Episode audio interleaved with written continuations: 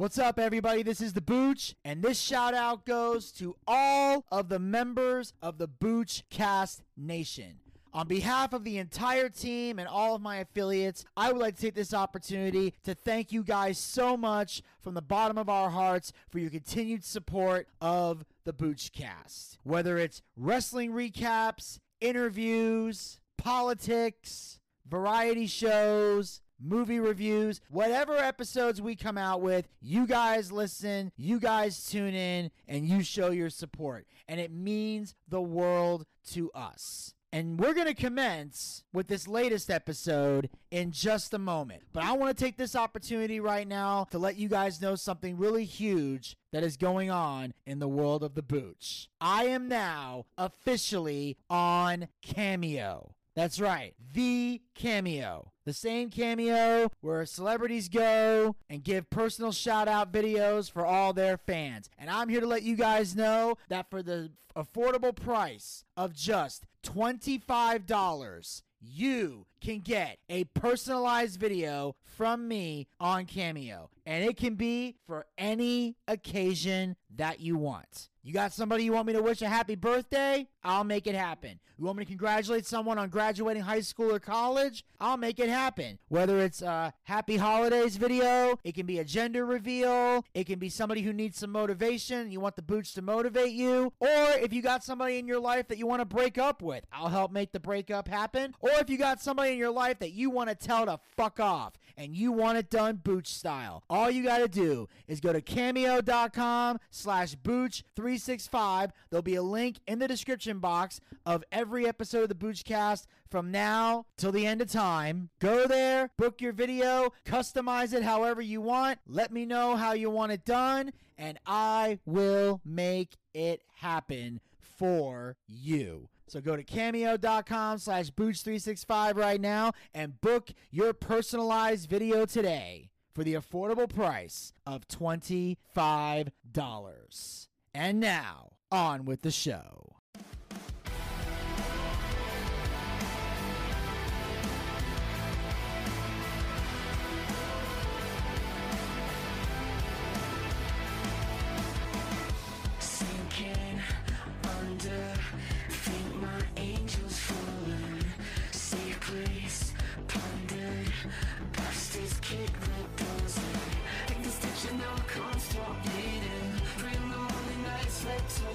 Six feet in the dust, still breathing. Don't give a fuck if my heart stops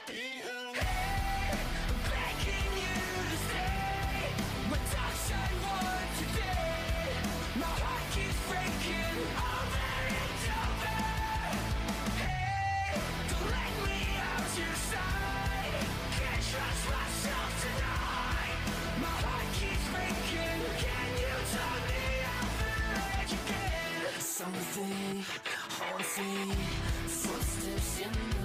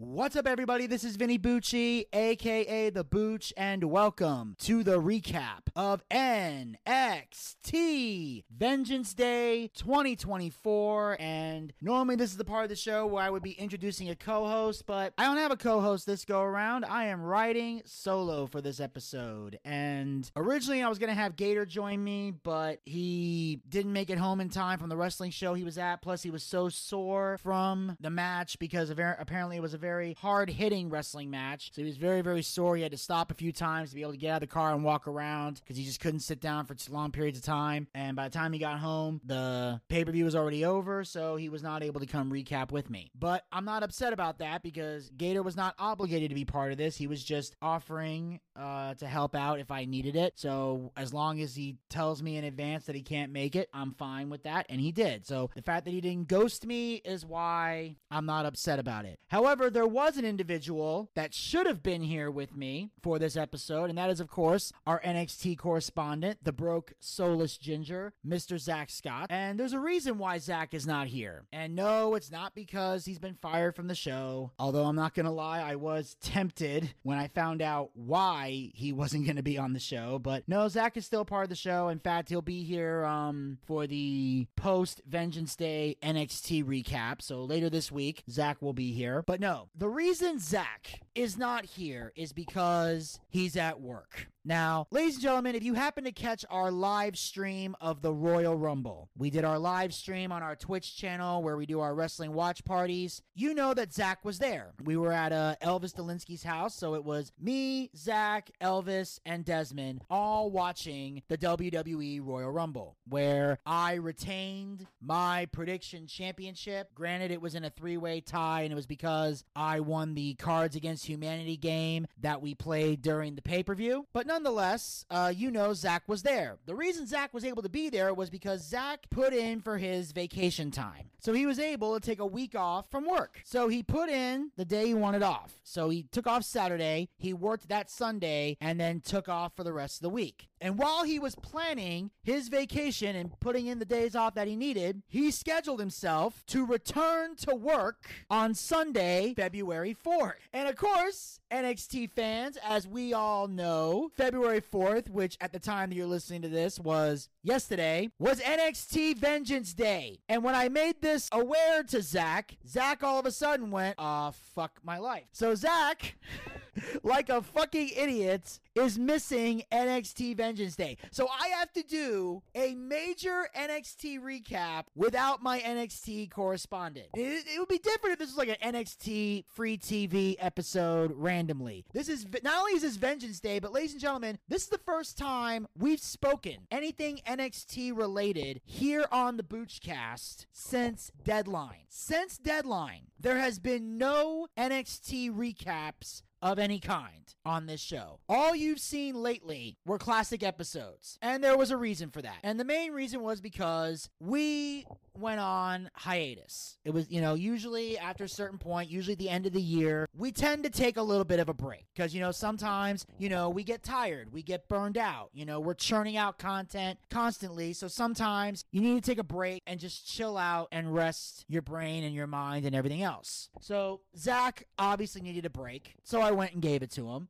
I, of course, put out the other content that I put out since that time, which was the, I did the Hear Me Out uh, variety show that Zach and I taped a long time ago. I got around to putting that out. I put out the uh, interview that I did, a classic interview from with uh, Mada from Tough Enough. If you remember the year of WWE Tough Enough that Mada was on, it was the one where um, Chris Jericho was the host, and um, it also had Mandy Rose was in that particular season as well. So there was a lot of interesting stuff going on during that time. Hulk Hogan was a judge until the video leaked, and then he got replaced with The Miz, which made me want to fucking vomit. But that's another story. But anyway, we interviewed Mada from Tough Enough, and it was about a week or so after he was eliminated from Tough Enough. Uh, Johnny Showtime, because at the time I was doing a separate podcast called Booch's Whoop Ass Can Opener for the 10 for 10 network. Uh, Johnny Showtime pulled that off, so go check out the Mada interview. Then, of course, we have the Gatorland Christmas Spectacular Part 2, The Gatoring. Gator Ricky Ross doing a another Christmas special. And then, of course, I also put out the 2023 year in review where I talked about all the highs and lows that I went through last year in my professional and personal life. And then also, I put out interviews of the interview that the Wens and I did with uh, Johnny Swinger. I put that out. That was uh, an exciting episode. I also put out the part two that I did with Tim Gonzalez where we had Johnny Swinger and Buff Bagwell at the same time, and we recorded that uh, live in Griffin, Georgia. It was a Tall Tales uh, comedy show. I also put out a classic pay per view review, the WWE Royal Rumble 2019. And last week, I put out a compilation of the first four seasons of the TV show Gotham review that I did with Zach and Desmond, respectfully. So go check those out. Uh, if you haven't had a chance to, please go check those episodes out. They're great listens. And of course, be on the lookout for episodes that I've got coming out in the coming weeks. I've got uh, Lance Goodman return to the show. Uh, I recorded with him yesterday. That's going to come out uh, later this week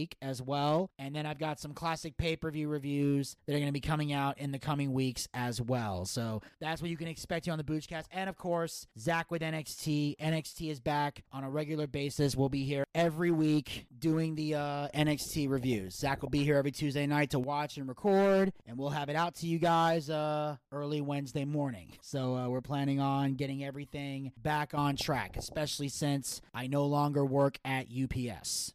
I'm able to get things organized and back on track. And now that I got all the announcements out of the way, we're going to jump now into NXT Vengeance Day. And we kick things off with our first official match of the evening, the finals of the Dusty Rhodes Tag Team Classic. Carmelo Hayes and Trick Williams, Trick Melo Gang versus Bron Breakker and Baron Corbin, who are apparently now calling themselves the Wolf Dogs. Now, before I go into this match, I need to make it clear right off the bat, as I mentioned before, since Deadline, I have not watched NXT. The last thing I watched was New Year's Evil. I had a Tuesday off, so I thought, let me just watch New Year's Evil. I did obviously I didn't recap it because we were on a break, but I watched it anyway. But I have not been following NXT on a regular basis, so I have no idea what any of the buildup was going into this pay per view. I'm going in with a blind mind, but I will say this was an awesome tag team match. This was a great way to open the show.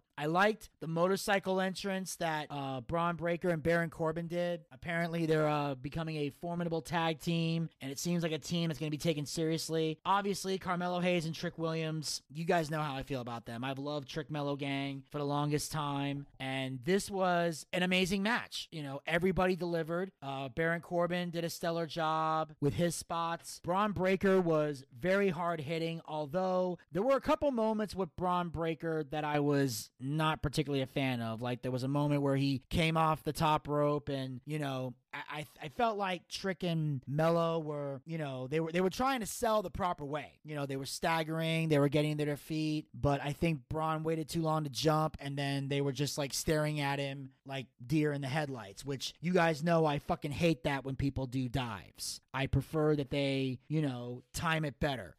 I think that Trick and Melo did the best they could, but Bron was stalling. I felt. Bron should have jumped a lot sooner than he did. Uh, so I felt the timing on that was off. Also, at one point, Bron Breakker's like going for a move, and then he, he almost breaks his neck because he hit the ropes too hard. Because Bron's like a very powerhouse, hard hitting, fast running person, which I like seeing that. I like seeing the powerhouses. I feel like we need more of those in modern wrestling. I feel like everybody's trying to be the acrobats and the technical guys, and we got enough of those motherfuckers. We need some hard hitters. We need people that are going to brawl, powerhouse, stand out, and make their matches look like actual fights instead of looking like I'm going to see a, a trapeze act at the fucking circus. So I like Bron Breakker in that regard, but at the same time, Bron needs to slow down. He really does. Like, he damn near almost broke his neck, which would have fucked the whole match up especially with the finish. So I felt like Bron needs to just work on his pacing. You know, be a badass, be hard hitting, but don't go so fast that you lose control and hurt yourself. You don't want to hurt yourself, and you damn sure don't want to hurt your opponent. So just work on the pacing is all I would say about Bron Breakker. Other than that, loved it. I love the the back suplex into the cutter. I thought was beautiful. And the whole time I'm thinking, why didn't DDP or Randy Orton think of that? All the years that Diamond Dallas Page is doing the Diamond Cutter, all the years that Randy Orton's doing the RKO, none of them thought to take it there. Because to my knowledge, I've never seen DDP use that variation of a Diamond Cutter or Randy Orton use that variation of an RKO. Now, if any of you out there have seen it and you have footage, please feel free to send it to me. Go to the social media pages, hit the DMs. Please let me know. If I'm wrong, correct me. But I have never seen either one of them do the cutter like that. And then, of course, uh, Hayes counters Breakker Spear with the first 48. Breakker kicks out. I thought that was beautiful. And then, of course, you know, Baron Corbin into the ring post and the super kick to Bron from Carmelo, I thought was also great. And because you see Bron kind of like leaning on the ropes, and then Melo bounces off and then does that backwards leg drop onto Corbin, which made sense because uh, Bron was, you know, unconscious a little bit and dangling on the ropes. So it made sense to do that because your first thought is, why wouldn't Bron just knock him off? And it's because he's still reeling from the super kick. So it made sense in that regard. And then, you know, Melo goes up top. Another great moment. This the whole thing was starting off hot. He leaps over Bron, rolls through, trick with the up European uppercut, and then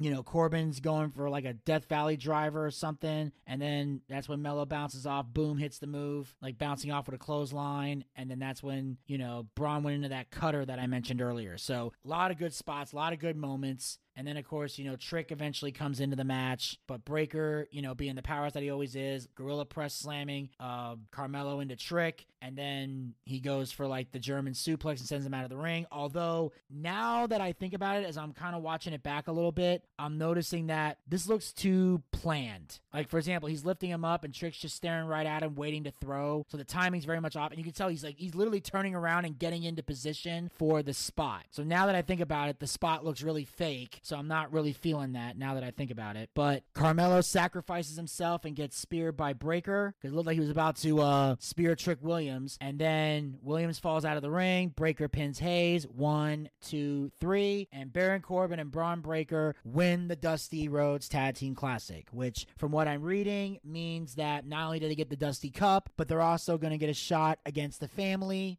for the tag team titles. And I've got a very strong feeling they're going to win the tag belts. And obviously, you guys know how I feel about the family. I'm a huge fan of Tony D, have been since the first day he walked into NXT. And I strongly believe that Tony D is a future NXT champion. And I feel like if they're going to lose the tag belts, and I'll be honest, I kind of want them to, then Tony D needs to go for the main title. He needs to become an NXT champion. He needs to work his way up to being a main eventer. And then maybe have uh, Stacks, the underboss. Maybe he can go for the North American title, something like that. I feel like these guys have done it all as a tag team, but I don't want them to go to the main roster. I don't want them to be relegated to just a tag team because I know Tony D is destined for bigger things. He's too good. He's been a babyface, he's been a heel, and he's excelled at both. He is ready to be a main event guy. He just needs more time and he needs to get more established as a singles competitor. Now, I also want them to win the, you know, the Wolf Dogs because Bron Breakker, if he's going to stay in NXT and it looks like they're going to keep him there, despite the fact that he did a great job in the Royal Rumble and he said in a post-match interview that he's not finished with the Judgment Day. So obviously, if he does go to the main roster, it's likely he's going to go to Monday Night Raw and it's likely he's going to feud with the Judgment Day. I feel like if Bron's going to stay in NXT though, he needs to be an NXT Tag Team Champion because there's no reason for him to even touch the NXT title anymore. And I've said it over and over and over again. He's ready for the main roster. He really is. Bron Breakker is ready for the main roster. In fact, I'll take it a step further and I'll say this. From what I've read, or the original plan for WrestleMania was to have Gunther versus Brock Lesnar. Well, obviously, with Brock Lesnar being tied into the Vince McMahon allegations,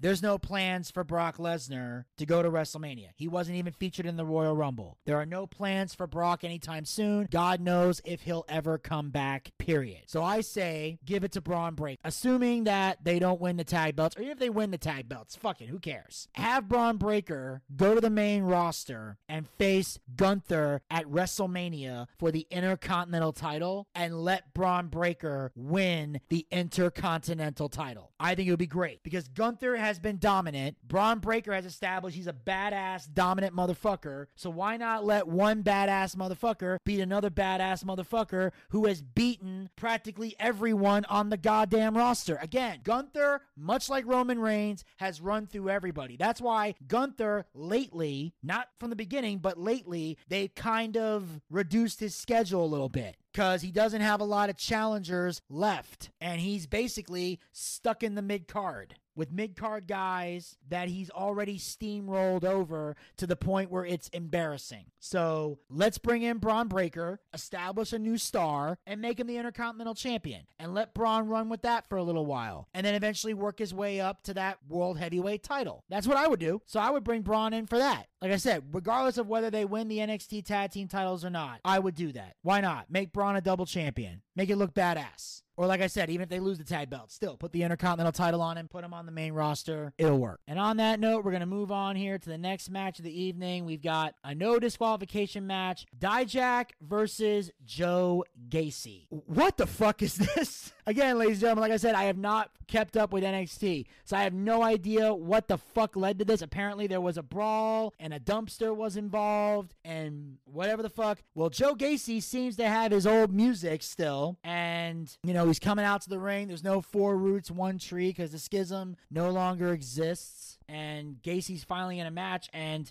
this was the perfect match for Joe Gacy to be in because Joe Gacy, even though he's got some technical skill, he's very much a psychotic badass. And this match was perfect for him, especially since there were weapons to where a point where he pulled out army men, Legos, and toy cars and put them on the table, and then eventually Dijak goes crashing through the table with the toys on it, which hurts like a motherfucker. I believe uh, Vic Joseph mentioned the uh, Legos earlier. There were no Legos in here, but he said, You ever stood on a Lego at 4 o'clock in the morning? That hurts. So this was a very much a violent match, or as violent as it could be. And honestly, I'm glad for that. I did not want to see tackle, drop down, leapfrog, hip toss out of this match, or drop toe holds, or anything like that. This match needed to be a fight. Because I know later on we're going to see plenty of technical shit. Let's have a match where there's just weapons and violence, especially if there's no DQ. And that's exactly what these guys did. It was hard hitting, it was amazing Um, these guys definitely kill each other at one point. Uh, Gacy wraps duct tape around Dijak's eyes and beats him down with kendo sticks. So he hits the feast your eyes, but Dijak can't see, so he can't get the pin.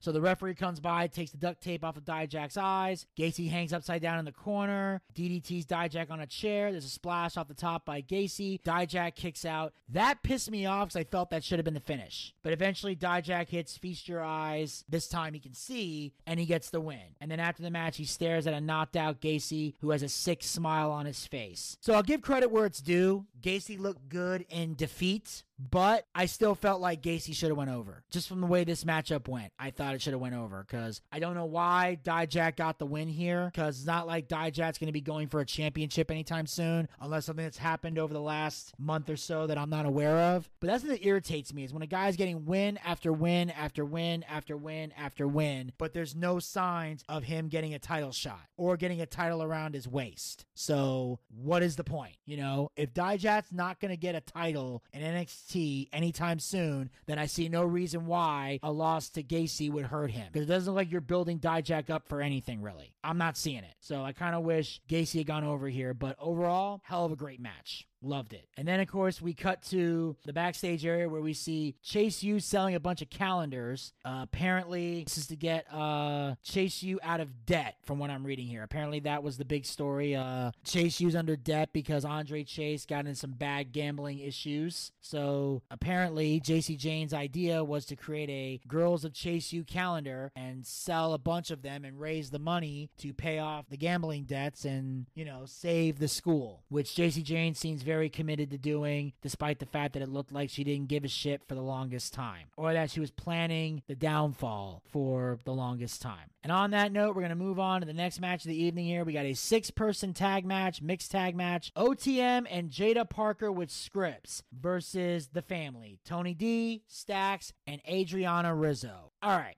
Obviously, like I said, I haven't been watching the last month and a half, so I have no idea who Jaida Parker or Adriana Rizzo are. I've never heard of these two. Not familiar with them. I did see the promo, and Adriana definitely has a thick female Italian accent. Uh, I know Gator told me one time he heard the accent and he wasn't particularly a fan of it. I listened to it, and here's the thing she sounds like a typical Italian girl. I, I have an Italian family. I've been around Italian women. They sound like that. And I like the thing. It's like, you know, my Nana had a saying fool me once, I punch you in the face. I like that line. So then we get into this match. And I'm going to say this Adriana Rizzo can't work for shit. I'm sorry. She is god awful in the ring. Her timing is bad. Her moves are terrible. Rizzo has a lot to fucking learn. She does. I'm sorry. If she's going to actually wrestle in NXT, she needs more time in the performance center. That's all I'm gonna say. Otherwise, let her stay a valet. Just just keep her in the valet spot. You know, maybe let her throw do a couple manager spots, valet spots, get into some scuffles. But as far as wrestling in a ring, she's terrible. She is the weak link of the family, if I may be so bold to say that. Jaida Parker, she's okay. I, I, don't really have anything good or bad to say about Jaida because Rizzo was so terrible that I can't really get a read on Parker and whether or not she can work. I would need to see Jaida Parker in the ring with somebody that actually knows how to work before I can actually judge her in ring skills. Now, of course, OTM and, and you know, Tony D and Stacks, they did their thing. I already know what those four are capable of, but I'm saying I felt like the girls, they were in the way. And I swear to God, I'm not saying that to be feminist. I'm not trying to be anti woman. You guys know me. I, there's a lot of women's wrestlers that I praise. So I'm not hating on women's wrestling. I'm just saying Rizzo sucks. So it was hard for me to get behind them. But other than that, the match was okay. Wasn't really one of my favorites. I felt like this was one of the, the low points of the pay per view. And I normally wouldn't say that about the family. But, you know, Tony D did his thing, you know, the hip toss out to the ring to take out OTM, which I loved the timing of that because they turned right into it. So I like the fact that they did a good job there. And of course, uh, Parker trying to help out. And then another thing Rizzo did that I didn't like is Rizzo going up top, and then she goes off, she dives off, you know, barely can make a timing of it, and she takes out both members of OTM. I'm sorry, that buries the men right there. I'm sorry. Adriana should not be strong enough to take out two men with a crossbody under any circumstances. So that right there buries OTM. You make them look like pussies when you do spots like that. Like this is the type of stupid shit I would expect AEW to pull. So I'm ashamed. I felt NXT was better than that. Not to do dumb spots like that. So finally, D'Angelo hits forget about it on Nima gets the one, two, three, and puts an end to this fucking nightmare. Like I said, I normally like the family, but this was a sad, disappointing match. A lot of times it was a spot fest, and like I said, Rizzo very much was my least favorite part of this entire match. Disappointing. Then of course we cut to the backstage area where we see uh Carmelo and Trick getting checked out. You know, Car- you know Trick's mouth is bleeding. You know, Melo's got injured ribs, but Melo says that he sacrificed himself because he knows Trick has to face Dragunov uh, later tonight for the NXT Championship. Because one thing I noticed at New Year's Evil was that was when Trick was supposed to get his title shot, but they said that Dragunov was dealing with some injuries, so they postponed it. Which I like that because a match like that, and we're gonna get to that main event match in a moment. That's a match that needs to be on a pay per view. You don't put a match like that on free TV, especially with the type of popularity Trick Williams has. So in a way, I'm kind of glad that got taken off TV and they replaced it with Grayson Waller to do an Ultimate Survivor, Iron Survivor match where Trick was able to get a win over Grayson Waller. So, you know, Trick thanks him for, you know, taking the hit because he didn't have to do that. And then he says, about tonight. And Carmelo says, I know, I know, you got to do this on your own. And Trick says, no, tonight I need my brother by my side, Trick Melo Gang. So now we know Carmelo Hayes will be in Trick Williams' corner for the match, which obviously gets a lot of people excited because we feel like this is the night for Trick Williams. So great backstage moment right there. And then we move on to the next match of the evening for the NXT Women's Championship. Lyra Valkyria defends the title against Roxanne Perez. Dear God.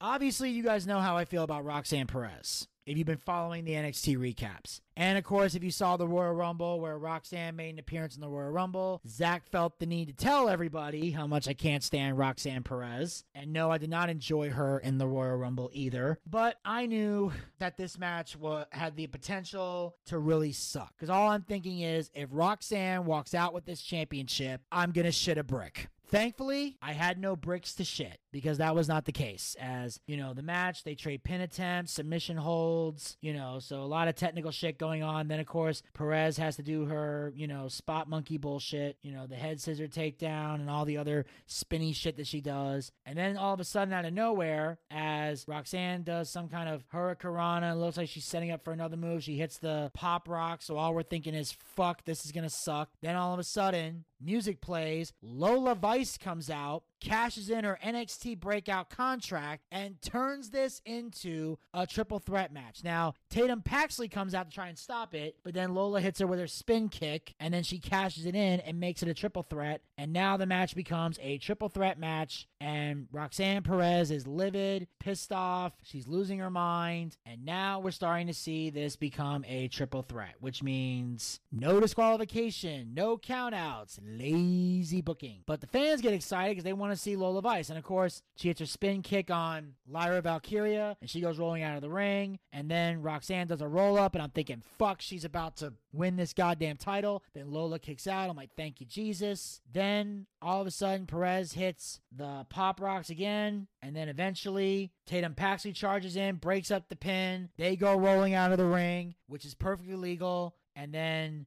Valkyria hits the Nightwing on Lola Vice, gets the one, two, three. Your winner and still women's champion, Lyra Valkyria. Now, obviously, I was excited for the finish, and I can honestly say I have never loved Tatum Paxley more than I do right now at this current point in time. However, I gotta say, Lola Vice cashing in like this was fucking stupid, especially since last time I checked, isn't Lola Vice supposed to be a heel? I was under the impression that her and Elektra Lopez were heels. They're bad girl wrestlers, and by bad girl wrestlers, I mean bad as in villain, not bad as in they suck, because obviously they don't suck but they're supposed to be villains. So if you're a heel, why would you cash in and make it a triple threat? Why not wait till the match is over, take advantage when they're half dead, and then cash in and pin them? See, this is the type of shit that a baby face would do. So unless Lola Vice did some kind of face turn during my hiatus from NXT, and there was a face turn that I'm not aware of, the booking on this was fucking stupid. It really was because it turned this into a triple threat match, which gives them excuses to do more stupid high spots that we don't need to fucking see, like Perez hitting a DDT Russian leg sweep combo on Valkyria and Vice that looked goddamn ridiculous. And now, from the look on Roxanne Perez's face, it looks like now she's gonna come up with another excuse to get another fucking title shot and probably win the title again. Like I'm, I'm gonna call it right now. There's a good chance they're gonna have a fucking rematch at fucking Stand and Deliver, and Roxanne's probably gonna take the title there because I know they got a roadblock thing coming out March 5th, which ironically is the day after my birthday and the start of season five of Dark Side of the Ring. So I'm pretty sure at Roadblock she's gonna face Lola Vice because I'll just jump to this. They have a backstage fight afterwards, which to me was fucking stupid because I'm looking at Roxanne Perez like, shouldn't you want to wrestle Tatum Paxley? I mean that that that that's what I think. Because yes, Lola Vice did cash in and make it a triple threat. But in spite of that, you still almost won the match. Tatum Paxley is the reason she lost, not Lola Vice. So why is she jumping Lola Vice? Wouldn't it make sense for her to jump Tatum Paxley? Again, who the fuck is booking this shit? I don't know what's going on with Shawn Michaels, but he is not doing a very good job with the women because none of this shit makes any sense. Then we come to the backstage area and we see this guy, Riley Osborne, who asked Thea Hale to be his Valentine because apparently this is a boy that Thea Hale's been crushing on at Chase U for a while and Jacy Jayne's been helping her get her confidence to ask him out, but apparently he sums up the courage to ask her out and she basically goes, Yeah, absolutely. Like she gets that like happy, happy schoolgirl face, like, Oh, the boy who likes me wants to ask me out, like that kind of thing. And it was cute, it was funny, and because it's Thea Hale, it worked. So now we move on to the next match of the evening for the NXT North American Championship. Obafemi defends the title against Dragon Lee. Okay, gonna be honest, don't know much about Obafemi other than apparently he won the breakout tournament and cashed in to go for the North American Championship. Which again, I asked the question if you have a contract to fight for any championship on NXT, why would you waste it on a mid card title? Is beyond my comprehension. If you have the opportunity to go for the big one, why not go for the fucking big one? But then again, I'm not booking, although I should be. But this match was this was a what the fuck match to me. I mean, for one thing, Obafemi, he's a big motherfucker. He's a big badass motherfucker. So why do I see Obafemi wrestling like a cruiserweight? Like uh, he, at one point, he climbs up to the top rope. Why is he going to the top rope for any reason? And then Dragon Lee does some kind of kick and then pulls him off and does a sit down power bomb. Now, granted, it looks believable because he's pulling him off the top rope. So it's not like Dragon Lee flat out picked this some bitch up and power bombed him. But still, why did he go to the top to begin with? And furthermore, why is this big, gigantic motherfucker selling for Dragon Lee? Also, this match was 10 minutes and 56 seconds. Now, normally when I'm doing modern day recaps, I don't mention the time, but in this case, I have to because I want to know why would it take Obafemi 11 minutes to beat Dragon Lee? This is another thing about modern wrestling that I don't like when they make their big guys look weak. I'm looking at Obafemi. I'm looking at Dragon Lee. This match should not have taken 11 minutes. If this was the old territory days, Obafemi would be fired for having a match like this. You're supposed to be this big, gigantic, I'm going to say African badass.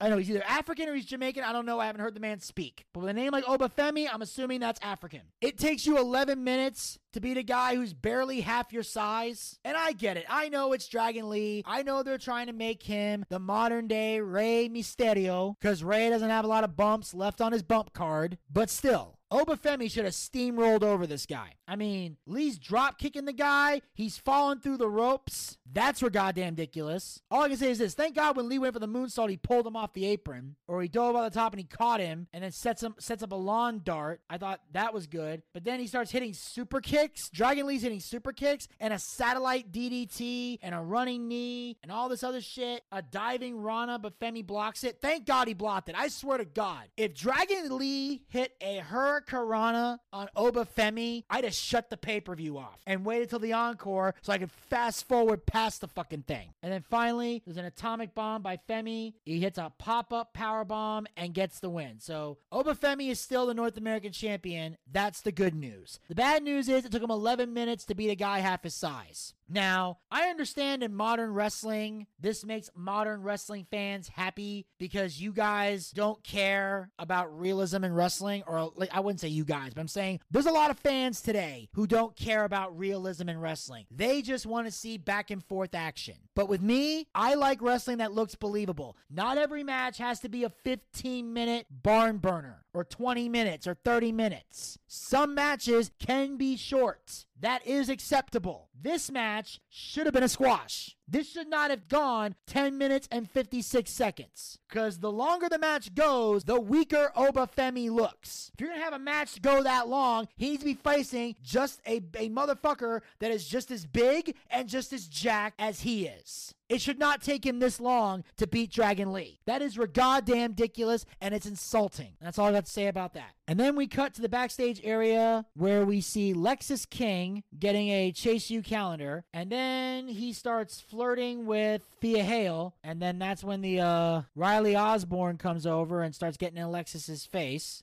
And then they start brawling, they start fighting, and the Chase U kid Osborne gets the upper hand because at one point uh, Lexis goes to take him down, and then he hooks his head and like goes for like a guillotine as the security comes and pulls him apart. So it looks like these two are definitely gonna have a match uh, later on down the road. I can definitely foresee that match happening at some point down the road. I mean, if it doesn't happen tomorrow night on NXT, it'll definitely happen within the next uh, week or two. And then, of course, after that, we speak to Ava Raine, who apparently is now the general manager of NXT.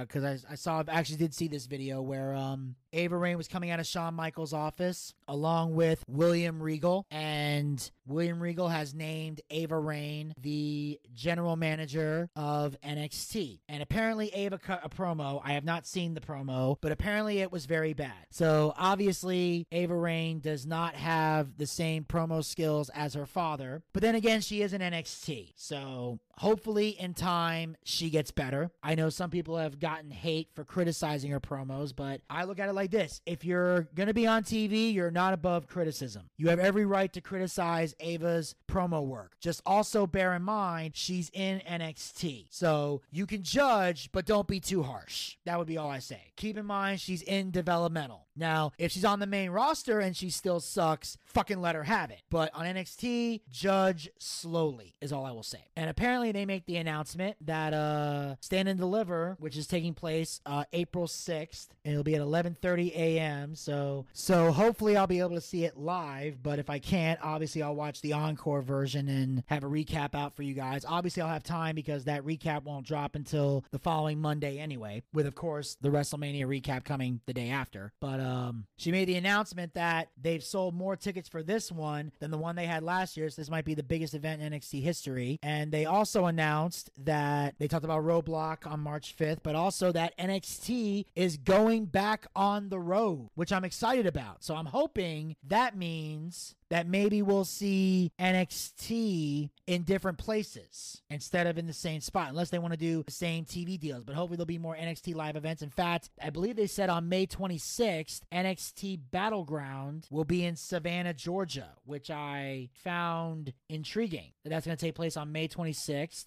and is going to be in Savannah, Georgia at the Enmarket Arena. So who knows? Maybe if my schedule will allow, I can't make any promises, but I will say if my schedule will allow, Zach and I might take that day off and go down to Savannah, Georgia, and maybe go see the show live. I don't know. We'll we'll see. I mean, it's going to depend on whether Zach can get the day off from work for that, or and whether or not I have a job that requires me to work weekends. I'm praying to God that's not the case, or I might be booked for a comedy show. I don't know. We'll see what happens. But either way, we're definitely going to be uh, seeing NXT Battleground, but hopefully we can actually drive down there and see it. That might be something uh, cool that we do for that weekend. And on that note, we're going to move on now to the main event of the evening for the NXT Championship. Ilya Dragunov defends the title against Trick Williams with Carmelo Hayes. This, ladies and gentlemen, was a fucking stellar main event. Oh my God. This was awesome. I loved every second of this match from bell to bell. The only thing that was disappointing was the fact that Booker T had a medical issue and was not at this pay-per-view. So when he came out for his um entrance, unfortunately we didn't get to hear Booker T's uh, you know, play-by-play during the uh entrance, you know, when the crowd's going, "Whoa, that trick. He's going, yeah, uh huh, I like it. Oh yeah, man. So we we missed that because I, I always love hearing that, and it was great from bell to bell. Like Dragunov tries for a running boot, Williams avoids and hits a slam. You know, these guys they're wrestling, they're working. There's definitely a lot of violence in this. It was hard hitting. Uh, both these men took each other to the limit. Both these men got busted open. You know, Trick's mouth was still bleeding. You know, Dragunov got cut above it on his forehead. These guys were killing each other in this match. At one point, Trick went hit an H bomb, used a Dragunov's own move, and he kicked out. And then there was a moment where he hit a super H bomb, and we're thinking, "Fuck, this match is over." But one, two, Trick kicks out, the place explodes, the crowd went crazy. We it actually looked like Trick Williams was gonna win. And then at one point, you know, Trick hit his uh, flying knee finish, which is now called the Trick knee, but the referee was knocked out because Dragunov went to go stop the referee because at one point Trick bumped into the ref, Carmelo went off the apron, and then he ducked the clothesline. He hit that Trick knee, and the ref was out. And had the ref been there, Trick would have won. So ref finally comes in. It was an edge of the seat match. Williams hitting a bookend off the apron, and then at one point, uh, Carmelo was hugging uh, Trick Williams, and the ref was counting. So I thought Trick was going to get counted out accidentally, but Melo eventually let him go, and he went back in the ring. And there were so many times in the match where it looked like Melo was gonna screw over Trick, and it didn't happen. So again, they kept the story going like that. Like at one point, Trick gets an um Dragunov's face and then goes to check on Trick. Dragonov clubs him in the back. Carmelo goes forward and accidentally chop blocks uh, Trick Williams, so he gets his knee taken out. And you see look on Melo's face like, oh my God, because he didn't mean to do that. And then there's all this uh, craziness and frustration, the emotion. It took you on a ride, ladies and gentlemen. This is what a main event match is supposed to do.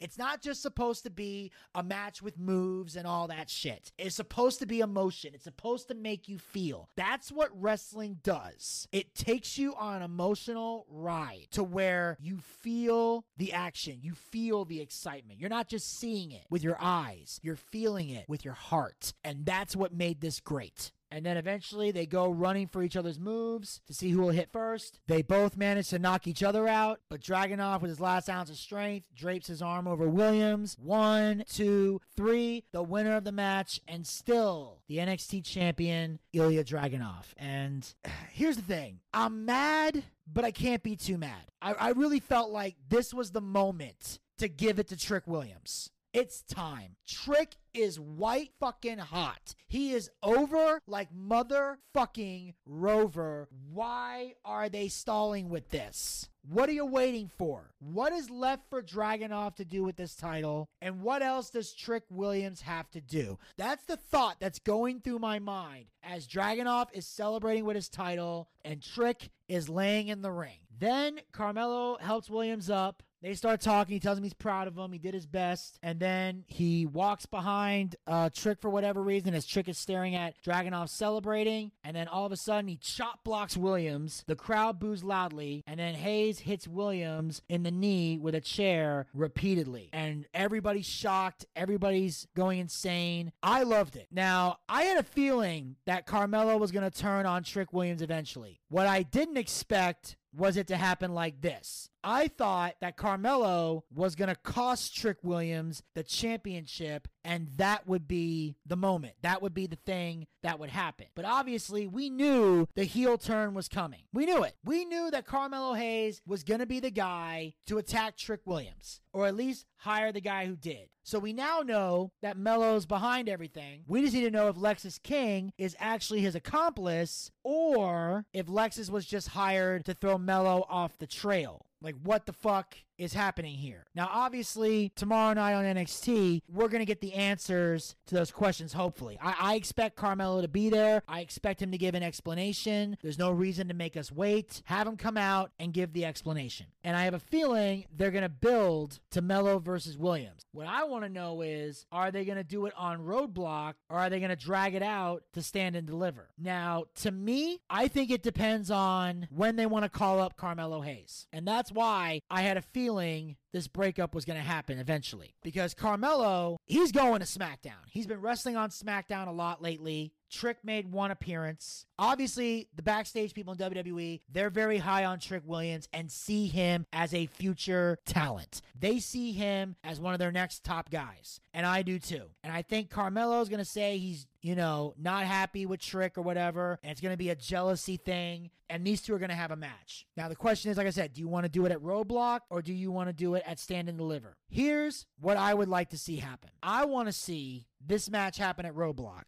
And then at Stand and Deliver, Trick finally becomes the NXT champion. I say do it during WrestleMania weekend. Pull the trigger on Trick Williams at WrestleMania weekend. Do it at Stand and Deliver. Just for simple fact that it's WrestleMania weekend when it's the biggest event of the year and all eyes are on you. Now, granted, WrestleMania is the biggest event of the year, but Stand and Deliver takes place around WrestleMania weekend. So it's a perfect time to debut Trick Williams as the new top guy. It's perfect. That's the spot you want to do it at. Settle this feud at Roadblock and start bringing Carmelo Hayes up to the main roster because there's nothing left for him to do in NXT. He's done. He's ready to go. So I say wrap this feud up at Roadblock and get Trick Williams on the road to crowning him your new NXT champion. Now, granted, him and Dragunov have already fought by now, so I don't know what it would take to get them in another match, but I would find a way to do that. I feel like Trick Williams, he's ready to be the NXT champion. I think his time has come. I think he's way too over. He's way too popular. He's way too white hot.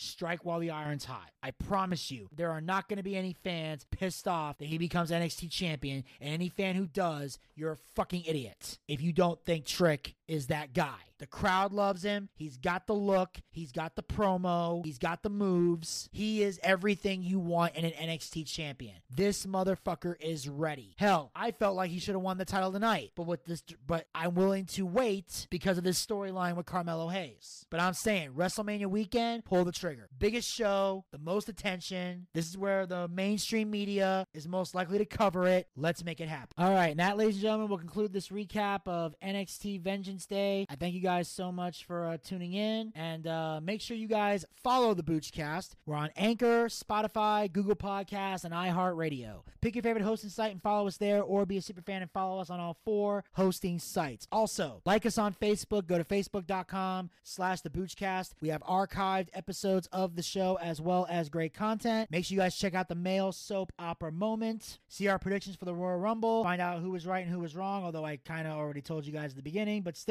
check it out and be on the lookout for the recap of the Royal Rumble coming soon to the Boochcast Facebook page. Also, make sure you follow us on Twitter and Instagram at the Boochcast. Get the latest tweets, photos, and videos. Visit our YouTube channel. Check out all of our YouTube content and be sure to hit the subscribe button and ring that bell to be notified when future content will be posted. We got a lot of Boochcast footage coming up, you guys. We have our Dark Side of the Ring videos finally up. Uh, we have Chris and Tammy, Magnum TA, and Breaking the Cycle, the Graham Dynasty. This coming Thursday will be the Doink the Clown episode. That's going to drop on Thursday at 2 p.m. on the YouTube channel. And we got a few other ones scheduled already coming out to you guys. And currently, I'm in the process of editing the Bash at the Beach 2000 video just to give you kind of a handle on where I'm at with the Dark Side of the Ring. I got the Dark Side of the 2000s videos recorded. Those will be coming out soon. And obviously, when season 5 Dark Side of the Ring starts, we'll be getting ready for that as well. And of course, I got the uh, Dark Side of Comedies on deck. Still got to find some comedians for that. But that's where we're at with the YouTube channel. So go there now, subscribe, and check out the videos that are currently there. And of course, make sure you follow us on Twitch.